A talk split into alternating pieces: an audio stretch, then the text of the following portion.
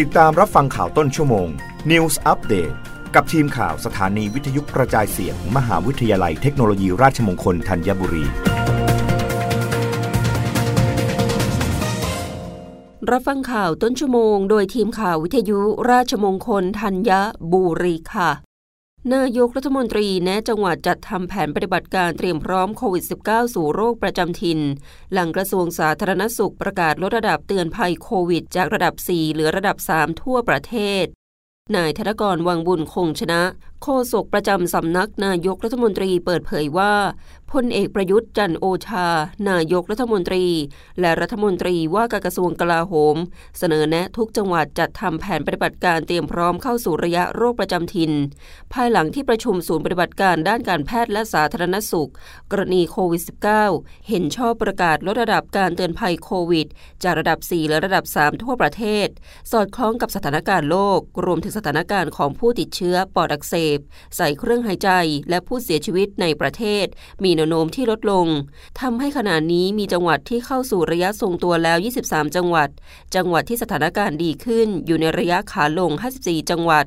ทางนี้เพื่อการมีส่วนร่วมของผู้ประกอบการ หน่วยงานภาครัฐ และประชาชน ให้ช่วยกันขับเคลื่อนเศรษฐกิจให้ดำเนินต่อไปได้ โดยเน้นให้ประชาชนทุกคนต้องปฏิบัติตามมาตรการ 2U คือ Universal Prevention ป้องกันตนเองครอบจักรวาล ใส่หน้ากาก ล้างมือ เว้นระยะห่าง และ Universal Vaccination อย่างเคร่งครัด เพื่อช่วยกันเดินหน้าเข้าสู่โรคประจำถิ่นต่อไปสำหรับสถานการณ์การแพร่ระบาดของโควิด -19 วันนี้ พบผู้ติดเชื้อโควิด -19 รายใหม่ 6,230 ราย จำแนกเป็นผู้ติดเชื้อในประเทศ 6,226 ราย และผู้ป่วยจากต่างประเทศ 4 ราย ผู้เสียชีวิตเพิ่มขึ้น 53 ราย ผู้ที่กำลังรักษาตัว 82 ราย มียอดผู้ที่หายป่วยกลับบ้านแล้ว 11,132 รายทำให้มียอดผู้ป่วยยืนยันสะสมตั้งแต่วันที่ 1 มกราคม 2565 จำนวน 2 1 14,133 ราย จำนวนผูู้้ป่วยหายสะสมจำนวน